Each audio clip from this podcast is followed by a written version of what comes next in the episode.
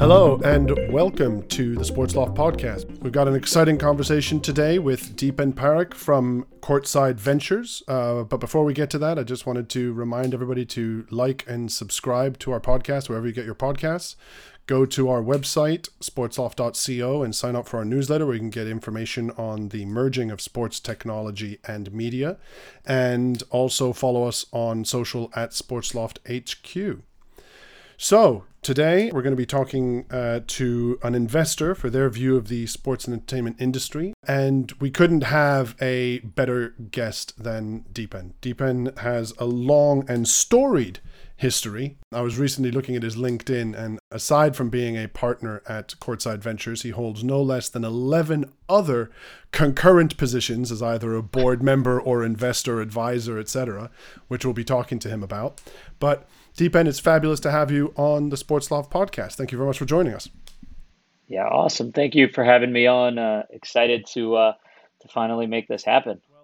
Um, I, I, alluded to to how busy a man you are earlier, uh, and we'll get into kind of the the challenges of juggling all of those uh, all of those various roles. But um, give us in your own words a little bit about who you are, who Courtside Ventures are, and what you do on a I mean, I know a day to day basis is probably not realistic because no day is, is the same as the other, but what you do for Courtside. Courtside Ventures, we're an early stage fund. We invest in pre seed, seed, series A companies across a couple key verticals, and that's sports, collectibles, gaming, and wellness. And we got our start in 2016. That was our first fund. Uh, you know, the genesis of the fund certainly predated that but we kicked off the first fund in 2016, um, second fund in 2019.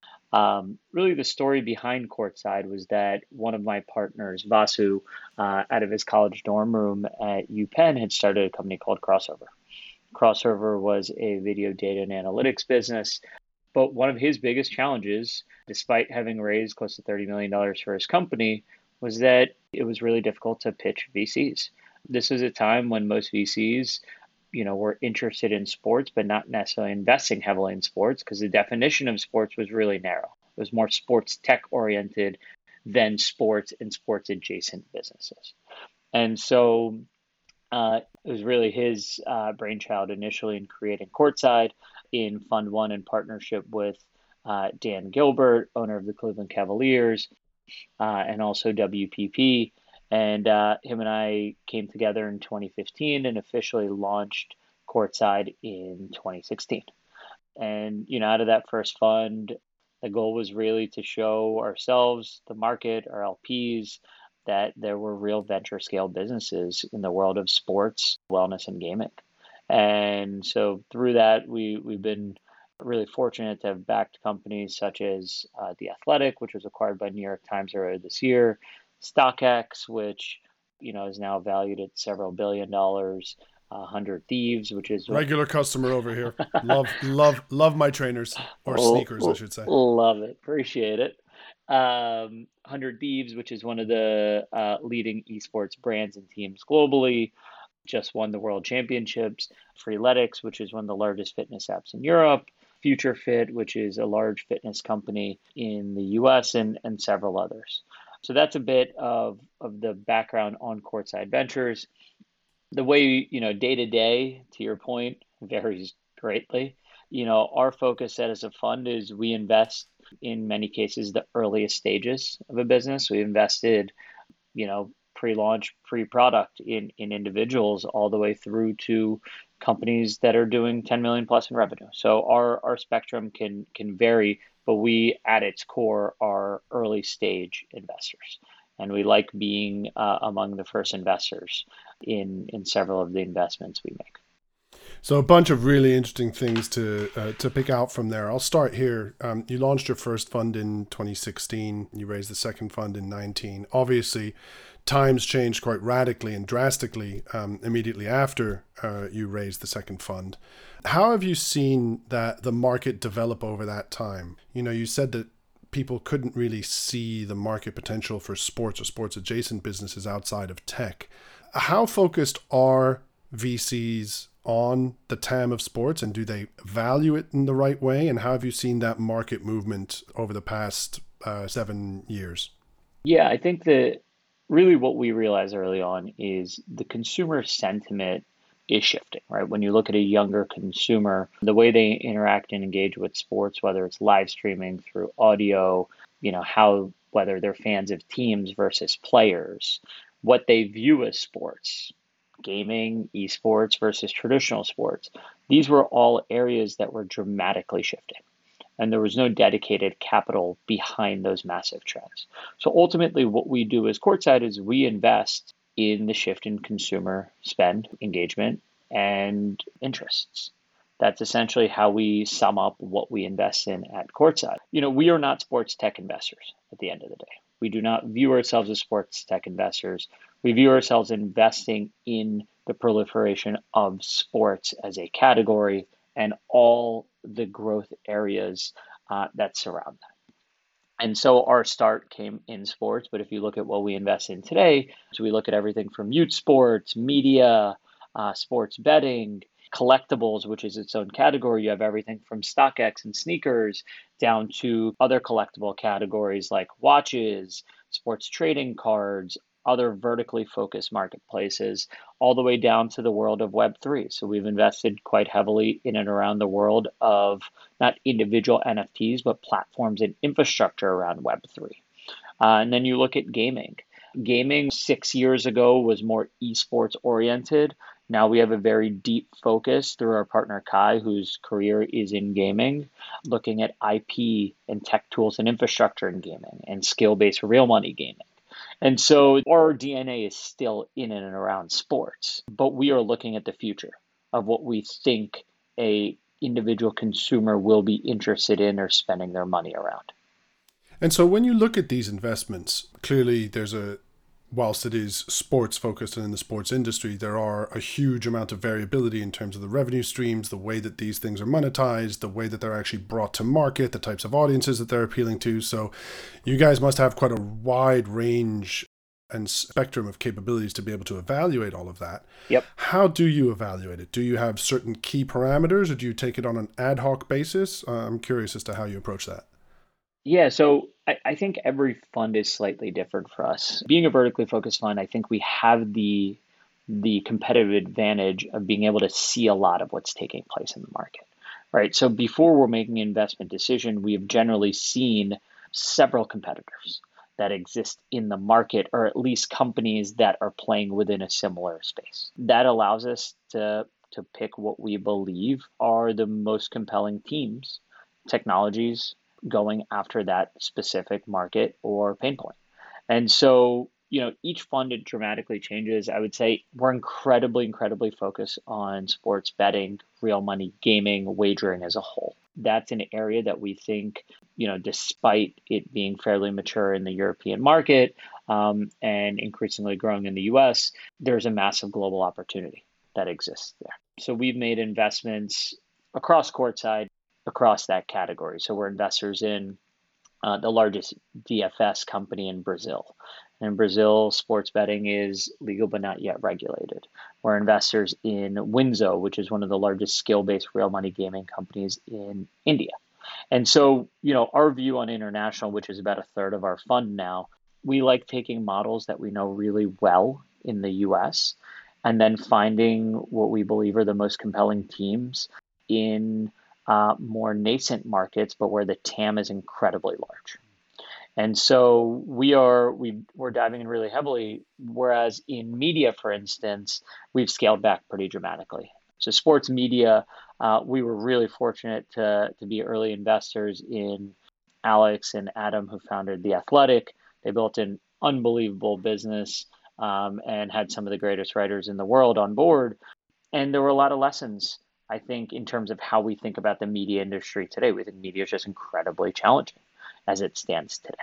And so we have scaled back on looking at media uh, as a category pretty dramatically. Similarly, fitness and wellness as a whole, we have we've scaled back there as well. We think there are a lot of uh, headwinds that exist in the market today that it's no fault of the businesses themselves as much as it is is consumer sentiment right? So when you think about the consumer sentiment, investor sentiment, that's dramatically shifted, over the last six, nine months after coming out of an unbelievable growth period for a lot of the fitness industry. So we've scaled back a lot on digital fitness, connected hardware in terms of new investments. We're obviously still very supportive and very bullish on what we're already investors in, uh, but we're looking a lot more at wellness as a category. So nutrition, a lot of other areas that we think there's a lot of growth opportunity and still fairly nascent. So every fund within the world of sports, collectibles, gaming, and wellness, we go really deep into a couple of areas you know, our goal is to go talk to as many companies as we can, understand the market landscape, and ultimately make investments in areas we think we can be really helpful to the founders. Mm. And do you take the funds that are raised and allocate them already specifically across those various verticals, or is it one big pot that you then choose depending on how uh, how the opportunities come to you? It's not a hard and fast allocation. But at the beginning of every fund, we go in having a certain allocation that we believe will be broken down across each of the four key verticals for us. Um, Some element of diversification to ensure that you're hitting most of the different markets. Yeah, exactly. But w- we're you know thematic investors at the end of the day that take a hard look at what's happening in the macro world. And so we we will take what's happening in the macro world, and that certainly heavily influences the way we think about our uh, allocation across our verticals. So if we don't think a certain area is going to be as valuable or see as much momentum over the next five to seven years, we're happy to scale back. And that's something that we think, again, as a vertically focused fund, gives us that opportunity, being able to see everything that's taking place in the market.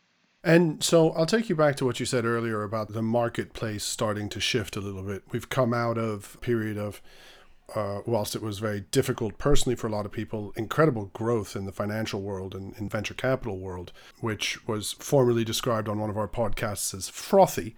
I am seeing that sort of dry up a little bit, and uh, funders starting to get a lot more focused on what they want, what the growth potential is, and what the exit looks like. So, how are you experiencing it from your end? Are you feeling that shift as an opportunity to go out and maybe secure some deals that you might not have been otherwise able to secure? Or is it time to be a little bit more prudent while inflation starts to ramp up all over the place and political uncertainty is uh, is is rife um, in in the Western world?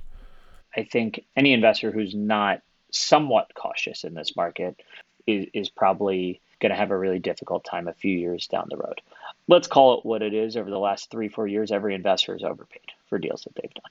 There are varying degrees of overpaying, but everything in this market has been more expensive over the last few years than it was prior. Now, is that overpaying? Yes. Is it detrimental to the market? It depends. I think it depends on the stage of the business. If you look at most of our portfolio, it is it's early. And so I think we have the benefit of still being relatively early in a lot of our investments in their stages where a significant amount of capital generally has not been raised. Now, a lot of them have very significant follow on rounds and so on and so forth. But our, our, view in the current market is that, and we've spent an exhaustive amount of time over the last three, four months working with a number of our portfolio companies uh, to ensure that they have the support they need and also are making the decisions that they feel are best for the long term value of the business. And so we've remained aggressive on new investments, right? Our belief, and if you look at our verticals, let's say, for instance, sports, you look at sports, there's a real clear case to be made that sports betting and wagering actually holds up well in, in a downturn in the market. If you look at gaming and you compare the traditional gaming market versus uh, indices in market downturns, gaming tends to do quite well. Now, is it going to far exceed pre previous year's growth? Perhaps not, but it certainly outperforms in previous cycles versus what the traditional markets and indices are doing. And so our, our belief is that we're in a couple verticals that we believe have tremendous continual growth. And we're early stage investors at the end of the day, right? Our time horizon on each investment is not one to two years, it's seven years, eight years in some cases. It's nothing that people haven't heard or read already but we've certainly believe uh, and continue to believe that some of the most incredible companies for the next decade or generation will be built during this downturn. There, the amount of talent has not shifted. There's an incredible amount of talent coming out to build companies. Um, you know, over the last month, I would say hiring has actually gotten a little easier than it was in the previous six months. I wouldn't say it's by any means uh, easy, but it's gotten easier for some companies, especially if you're a company that's continued to perform really well over the last three, four months. There's a flock to that, right? And so I believe if, you know, if you're a company that is sustained quite well, no matter what, you have likely made cuts. Everyone has made cuts, or majority of companies have made cuts. I think the fall will be worse than what we've seen the last three, four months. Not from a public markets. That's not something that's uh, you know I'm I'm smart enough around. But when I think about private companies, um, what might transpire in the fall going into Q1 next year, a lot of companies, you know, across the board have raised capital internally over the last three four months. They've done inside rounds, you know, some at flat valuation, some slightly higher, some slightly lower, some significantly lower. Um, but now is going to come time where they have to go outside to the market. And when that happens, I think, you know, traditionally over the last three, four months, we've seen a lot of cuts and layoffs, but we haven't seen a lot of companies going to zero. I think there is a decent chance that we'll see a number of companies completely go to zero, or we'll see fire sales, much more so than we've previously seen. I don't know exactly when that will happen, but certainly would not be surprised at all uh, if that were to take place over the next three to six months before we start to see more clearing out. But our, we are planning for this current environment to last for at least a few years, and we're telling our portfolio companies the same. And so you mentioned about the management of the portfolio companies. I mentioned I mentioned in the intro that uh, a simple LinkedIn count showed me that you're on 11 boards or uh, advisor slash investor on top of your role with uh, Courtside. How do you manage to prioritize time, um, especially in a, in a, in a time like this where um, portfolio companies are going to have to be careful about how they grow, where they grow, where they make their bets? Yep. Um, how how do you prioritize your time, and how do you divide between allocation of the existing funds, management of existing portfolio companies, and also management of the courtside team, which I assume is is is no small task. Yeah. Uh, for you guys, how do you go about doing that? Yeah, so we're really judicious at courtside. So one, uh, if you look at all those board seats, those are through courtside. So they're not independent of courtside. So it, it goes hand in hand with what we're seeing at and doing at courtside. So we're really judicious about board seats. Some of those board seats, like you'll see the athletic, obviously they've been acquired, so no longer active. So 11 is, is probably, I'm just counting in my head, 11 is probably far more than is actually active today. We only lead one in every three investments we do at courtside on average. Part of the logic is in some cases we're better as a strategic, and in other cases we feel we should be a good lead candidate for the round. And so we want to be flexible capital for founders at the end of the day. We want to back what we believe are the best team, best founders going after the largest pain points. And so, in some cases, we invest and our ownership may look smaller than traditional. In some cases, it's outsized our board seats are, are far less than what you traditionally see at funds for that reason. You know, I think currently we're only on one board now out of our entire fund one. Fund two, uh, obviously, uh, still sit on a handful of boards, but our goal is never to overextend ourselves to a point where it's detrimental to the portfolio companies or to our ability to be able to work with the portfolio companies in an adequate way. And so if you look across the board, we've now invested in close to 80 companies uh, across courtside. But in terms of number of deals we've led, it's it's far less. And so t- time management is uh, something I will probably never master. I think it, it ebbs and flows so regularly. For us, I think seasonality matters, time of year matters. So if you look at the fall, fall is always incredibly busy with new investments, with existing portfolio investments. The way I generally prioritize time is um, existing portfolio takes precedent. We're obviously always looking for new investments, but we we need to be very very judicious and focused on the investments we've already made. And so, you know, we, we've been very active over these last few months, have continued to make new investment, and that will probably continue. I would say, if I had to guess, the fall will will actually slow down our pace on new investments. like to see the market shake out a little bit more. And we've also made a number of investments in areas that we had set out to make. And so once we've kind of exhausted that a little, we're a little bit more sit back and wait on the market conditions to see what comes out. And unpack that element that you talked about a little bit for me about being a lead investor versus strategic. You're leading about a third of your yep. of your investments. Um, uh, obviously, there's uh, a lot of strategic value that you guys can bring either through the portfolio companies or through the network that you guys have.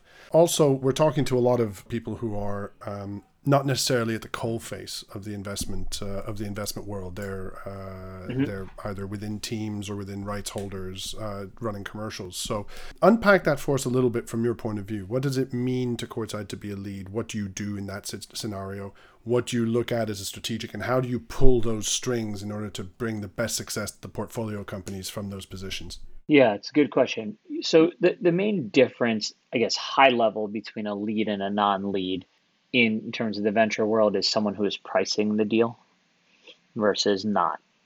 And when you're pricing the deal, you're generally heavily involved in the formation of the legal documents, a lot of the rights, governance, board seat that's generally associated. And when you're not leading, you're still maybe reviewing those documents, but you are certainly more passive in that process. And the terms are the terms for the most part and you're going to participate along with what the lead and what the company sets. And so for us, it varies, right? There are certain areas that we set out where we say if we find a company and founders in a specific area, we think we should lead this because we may have really strong expertise either through our own previous experiences, companies we've already invested in or sit on the boards of, or because of our LP base. And our LP base is all very strategic. So we have, um, you know, several professional sports team owners across all of the U.S., Europe as well. We have a number of corporates. So I think we have six corporations across the U.S., Europe, Asia, and then we have a number of strategic individuals who are also uh, in these verticals. Just for the just for the purposes of the listeners in case in case it's not clear lps stands yep. for limited partners who are the people who invest in the fund who provide the money that you as courtside ventures then go and invest in certain portfolio companies yep that, that's absolutely right you know our, our goal and we were really fortunate with our early lps in fund one and progressively in fund two what we realize is is the value that we can gain for our portfolio companies through our lp bases is massive. And not only that, we hope and pride ourselves on their ability to provide value back to the LPs as well. And so it's a two way street, but that allows us to get into certain investment opportunities, it allows us to be really more hands on in certain cases, more value add. But we're not, because we're not a billion dollar fund, nor is that the goal for, for Courtside, we don't have to lead every round. And our goal really is to to come into a company and come into a new investment and help wherever the founders feel as though we can be most valuable. And so we try to stick to that as much as we can. I mean, to give you a sense, even when we don't lead, we still talk to certain founders a lot. So just because we're not on the board doesn't mean I'm not, or Kai or Vasu or Oliver not regularly talking to portfolio companies whenever they need help or just checking in and seeing if there's certain areas we should be thinking about for them. So, you know, lead certainly there's more involvement. Uh, even when you're not leading, you know, the goal is still the same, which is to be valuable to the companies because our reputation lives and dies by the value we provide.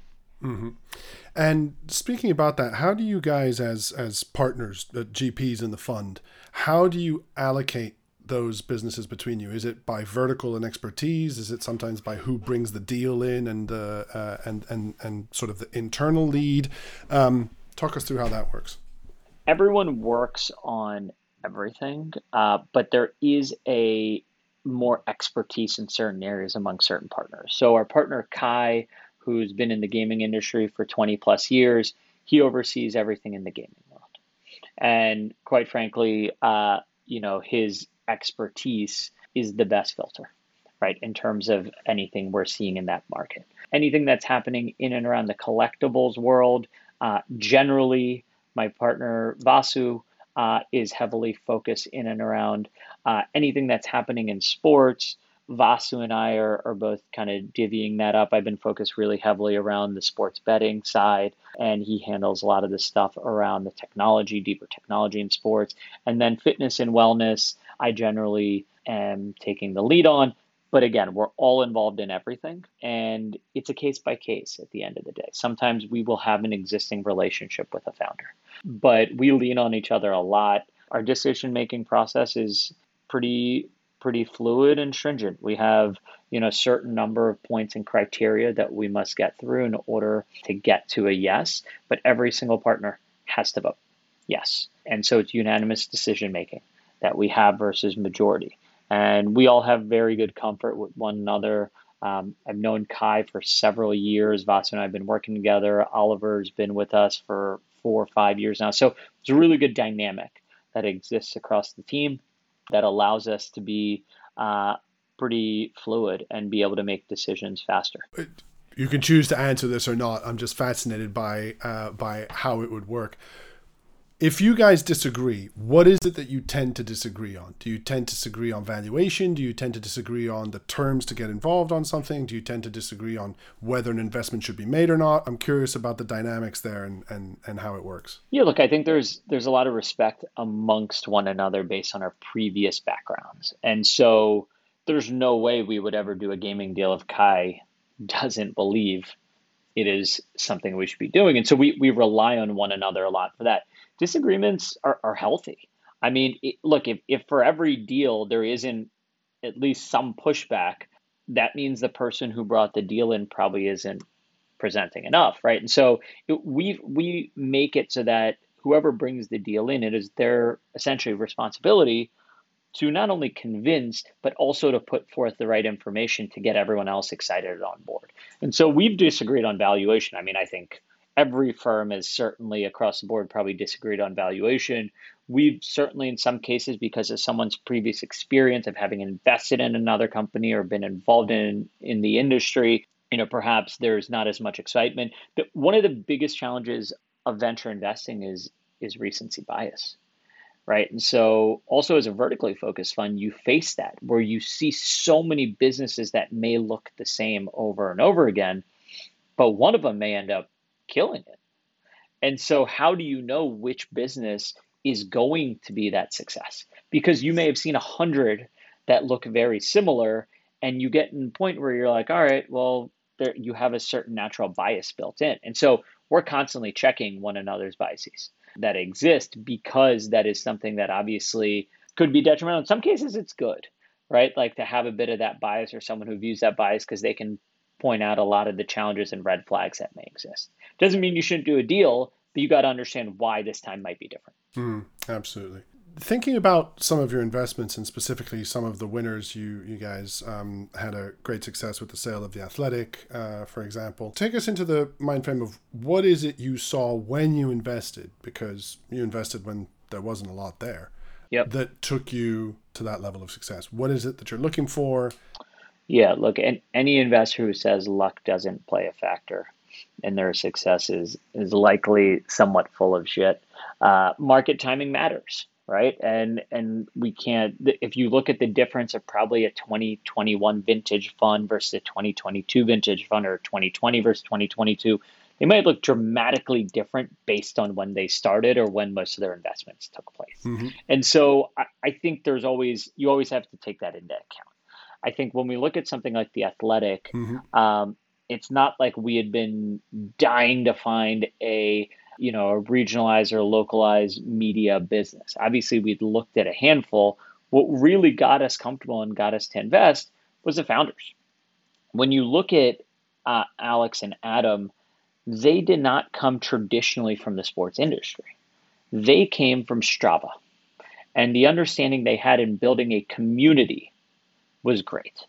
Had it been, and this is not, you know, nothing confrontational, but I think our view may have been different if it was someone who had been in the media industry for 30 years building that. And the only reason is they probably would not have thought about going out and building a business from a venture standpoint to raise a tremendous amount of capital, hire the writers, and build the best product right? At the end of the day, what Alex and Adam were tremendous at in the early days was building hands down the best product. Now, if it weren't for the writers, would have never existed.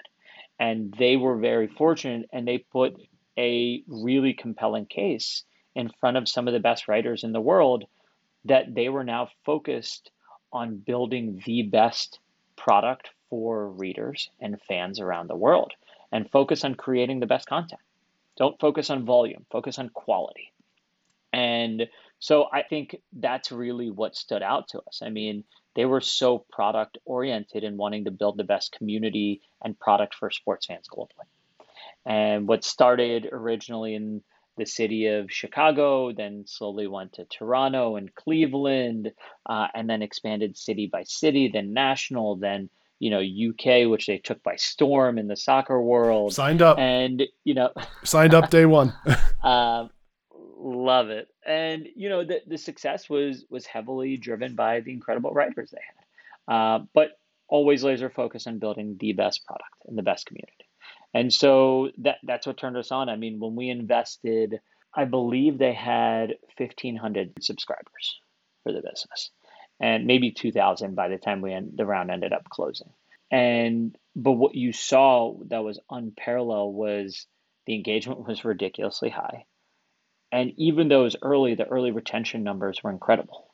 Uh, and then they grew from 2,000 to 25,000 to 100,000 all within a year and a half. Wow.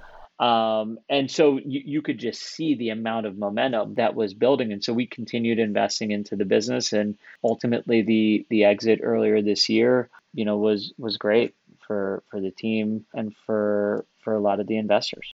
How does that moment feel, that exit moment? Because I'd imagine it's a little bit bittersweet, right? I'd imagine it's it's sweet because there's a great return on investment and you're providing great value to yourselves and to your limited partners, but you're also waving goodbye to a working relationship that has been so productive uh, and so incredible, right? Watching them come from 2,000 subscribers to however many millions they have now. How does that feel? I haven't been able to fully put it into words. Like the Athletic was one of the first investments we ever made out of Courtside. And so it certainly spanned our formative years as a fund. I learned a ton from being involved in that business, learned a lot from Alex and Adam, we were very fortunate to be along for that ride. Yeah, it's, it's certainly bittersweet, more so from a standpoint of uh, you look back and you see what they were able to build in a short period of time. Uh, the Athletic was able to reach 1.2 million paying subscribers in four and a half or five years. And so the, the growth was astronomical. So it, it, it's hard to reflect on in the moment. I don't think it's still fully struck from from the impact, but I'm excited to see it go to a place where it will continue to live on. I think sometimes it's even more challenging where if it goes company that your uh, investors in goes to a place where the name doesn't live on. Here, the athletic, I think, will be a really instrumental part of continuing to build the New York Times hmm. sports offering and a really incredible bundle uh, for folks. So yeah, I mean, look, it, it it is rewarding. It's bittersweet. It makes you realize that perhaps you're not a total idiot in what you're doing. And so it's a lot of emotions, but it, it was a very cool feeling. Hmm. And, you know, certainly full hats off to what they both built and the incredible team that that was around them from the writers all the way down. But it, it was all they're doing. It, it, was an exciting one to be a part of. Though. Awesome. So we got five minutes left here. You got to get to a lunch, and I got to go pick up my son from nursery, which is not going to wait. So um, we'll wrap it up in a second with two quick questions. The first one is, you've talked a lot about the founders and kind of how you look at that. Do you have a template? Do you have an idea of like what you're looking for from a founder, or is it is it really a case by case basis? Uh, always case by case. Hmm. Uh, but I would say vertically, it it changes a little. So in this market, when there are a lot of unknowns, the only known is the founder. Hmm. And so when we're coming in early in a business, a lot of times that's all we can judge off of. Of course, we look at the TAM, we look at the market sizing, we look at the competitive landscape, we look at everything. But really, what you're judging an investment based off in the really early stages is the founder.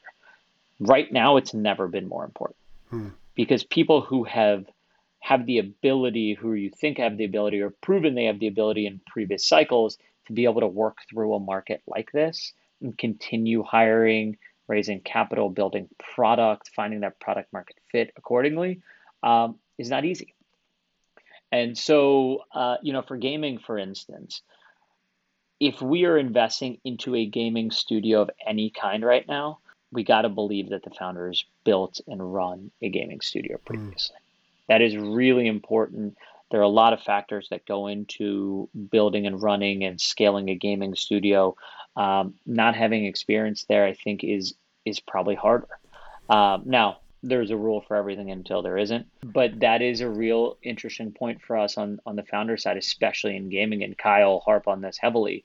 So yeah, there, there's no definitive template, um, and I can throw out a bunch of you know words that describe a founder, which I'm sure a lot of folks have already read or heard of. Ultimately, at the end of the day, it's case by case, and we focus on people who we think are uniquely positioned to build something really large. Awesome. And so before we let you go, question that I've asked a lot of people on this podcast. What's your favorite thing about this game? And what's the most challenging for you? What is it? What is it that keeps getting you up in the morning? What is it that makes you nervous?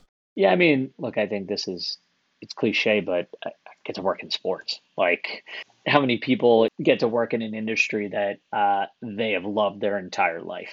And so, you know, I, I feel very fortunate about that. I, I'm excited a lot of days to work. Now, no one's ever excited every single day to work, but I'm excited to get in the office. I'm excited to to work with founders. I'm excited to hopefully find what we think can be a generational company across our verticals. But most importantly, it is in and around the world of sports, gaming, and collectibles. Like how, how cool is that? And so I feel very, very fortunate there. So I, I love what we get to do every day and the people we get to work with. Most challenging part the best or some of the best advice I got early on in my investing career was the faster you get over the fact that you're going to miss out on a billion dollar company, the better the investor you will be. Hmm. And you're always, and we certainly have, you're always going to miss out on big opportunities. And it is very easy to harp on those. And I don't get me wrong, I certainly harp on some of the big ones we missed out on. But it, you don't need you don't need to invest in every winner. You need to invest in a few winners. And so I think that is the challenge. Uh, it's a mental game. You know, we see 50 companies a week. You can't spend an equal amount of time on every single one that comes through. You have to stick with your conviction and your belief in the thematic, in our case, our thematic view that we have on the market and invest according to that. Otherwise, getting distracted outside of your lanes is probably one of the biggest challenges of the role. Awesome. Well, Thank you very much for joining us. To our listeners, if you like what you heard, please remember to like and subscribe wherever you get your podcasts. Join us on sportsloft.co and sign up to our newsletter for more great content and conversations like today's. And also follow us on social at SportsLoftHQ. All that remains for me to say is a huge thank you to Deepen for joining us today and sharing his insights. Deepen, thank you for joining us in the Sports Loft. Awesome. Really appreciate you having me. Fantastic. And to all of you, we'll see you next time. Have a great day.